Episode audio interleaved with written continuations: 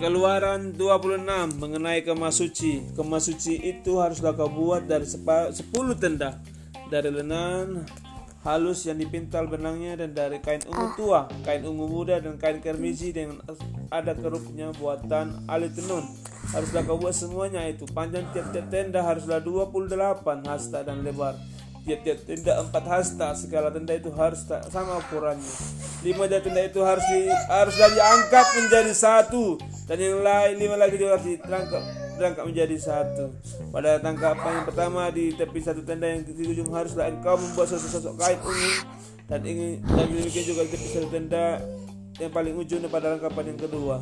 lima puluh sosok harus kau buat pada tenda yang satu, dan lima puluh sosok pada tenda yang di ujung pada rangkapan yang kedua, sehingga sosok-sosok tepat berhadapan satu sama lain. Dan harus engkau membuat lima puluh kaitan emas dan menyambung tenda-tenda kemas suci yang satu dengan yang lain, dan memakai kaitan itu sehingga menjadi satu. Juga harus engkau membuat tenda-tenda dari bulu kambing menjadi atap kemah yang menudungi kemas suci. Sebelas tenda harus kau buat. Panjang tiap-tiap tenda harus tiga puluh hasta, dan lebar tiap-tiap tenda empat hasta. Dan sebelas tenda itu harus lakukan sama ukurannya. Lima dari tenda itu haruslah kau sampaikan dengan tersendiri, dan enam dari tenda itu dengan tersendiri, dan tenda yang keenam haruslah kau lipat dua di sebelah depan kemah itu. Haruslah engkau membuat lima puluh sosok pada ungkapan pada rangkapan yang pertama di tepi satu tenda yang di ujung, dan lima puluh sosok di tepi tenda satu pada rangkapan yang kedua. Haruslah engkau membuat lima puluh kaitan tembaga, dan memasukkan kaitan itu dalam sosok-sosok dan menyambung tanda-tanda kembali tanda-tanda kemah itu supaya jadi satu. Mengenai bagian yang terjuntai itu yang berlebihan pada tenda kemah itu haruslah setengah dari tenda yang berlebih terjuntai sebelah belakang dan kemah suci. Sehasta di sebelah sini dan sehasta di sebelah sana. Pada bagian yang berlebih pada panjang tenda-tenda kemah itu haruslah kau berjuntal pada sisi kemah suci di sebelah sini dan di sebelah sana untuk melindunginya. Juga haruslah engkau membuat untuk kemah itu tudung dari kulit domba jantan yang diwarnai merah, dan tudung dari lumba-lumba dan selamba, di atasnya lagi. Haruslah engkau membuat untuk kemah suci papan dari kayu penaga yang berdiri tegak sepuluh hasta panjangnya, dan satu papan dengan satu setengah hasta lebar di tiap-tiap papan.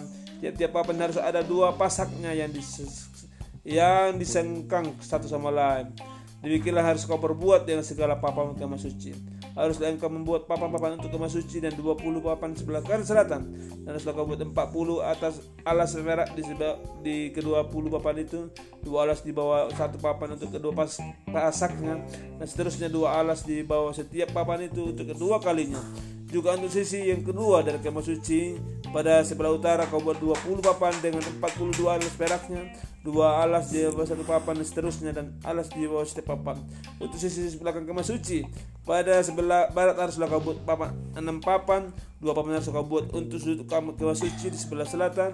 Kedua kedua kedua papan itu haruslah haruslah gambar pasaknya dan sebelah bawah, dan seperti itu juga dan seperti juga kembar pasaknya di sebelah atas di dekat gelang satu. Demikianlah harus kau buat kedua papannya, dan harus merupakan kedua sudutnya. Jadi harus ada delapan papan dengan alas peraknya, enam belas alas dan dua alas di bawah satu papan, dan dan dan seterusnya dua alas di bawah setiap papan.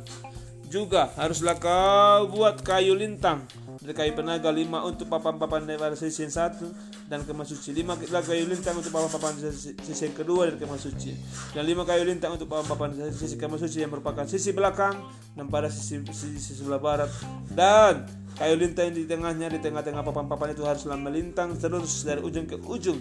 Papan-papan itu haruslah kau salut dengan emas. Gelang-gelang itu harus kau buat dari emas sebagai tempat memasukkan kayu-kayu lintang, dan kayu-kayu lintang harus kau salut dengan emas.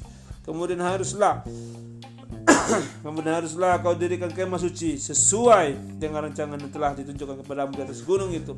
Haruslah kau buat tabir dari kain ungu tua, kain ungu muda, kain kermiji, dan kain halus yang dipintal benangnya. Haruslah dibuat dengan ada kerupnya buat alitunun.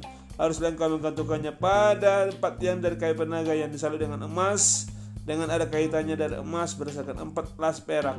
Haruslah tabir itu kau gantung kepada kaitan penyambung tenda itu, dan haruslah kau buat kau bawa tabut hukum ke sana. Sebelakangan tabir itu sehingga tabir itu menjadi pemisah bagi antara yang kudus dan tempat yang maha kudus. Tutup pendaman itu haruslah kau diletakkan di atas tabut hukum di dalam di dalam tempat maha kudus.